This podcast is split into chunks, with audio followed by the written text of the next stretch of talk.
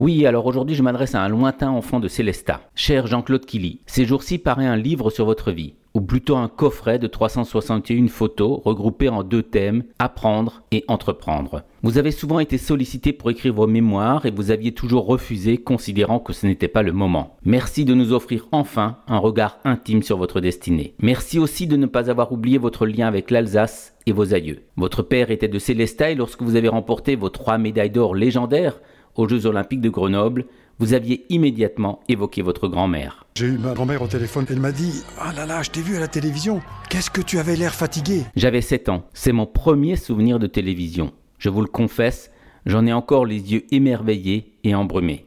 La parution de votre ouvrage, 14 kilos tout de même, me permet de vous dire que vous avez été un héros de mon enfance et que vous êtes toujours, à mon sens, un modèle, un de ces exemples dont nous avons tant besoin. Vous ne vous êtes jamais accroché à une gloire, à un passé, à un souvenir. Le ski, vous l'avez arrêté à 24 ans. Vous avez fait de même avec d'autres aventures, d'autres fonctions, d'autres métiers. Il y a 4 ans, vous avez quitté le comité international olympique, alors que votre mandat courait encore jusqu'en 2023 et vos 80 années. Vous avez toujours cette élégance d'arrêter lorsque tout va bien. Mais il y a une chose que vous n'avez jamais arrêtée, c'est d'être vous-même. Hugo Frey vous a un jour rendu hommage dans une chanson.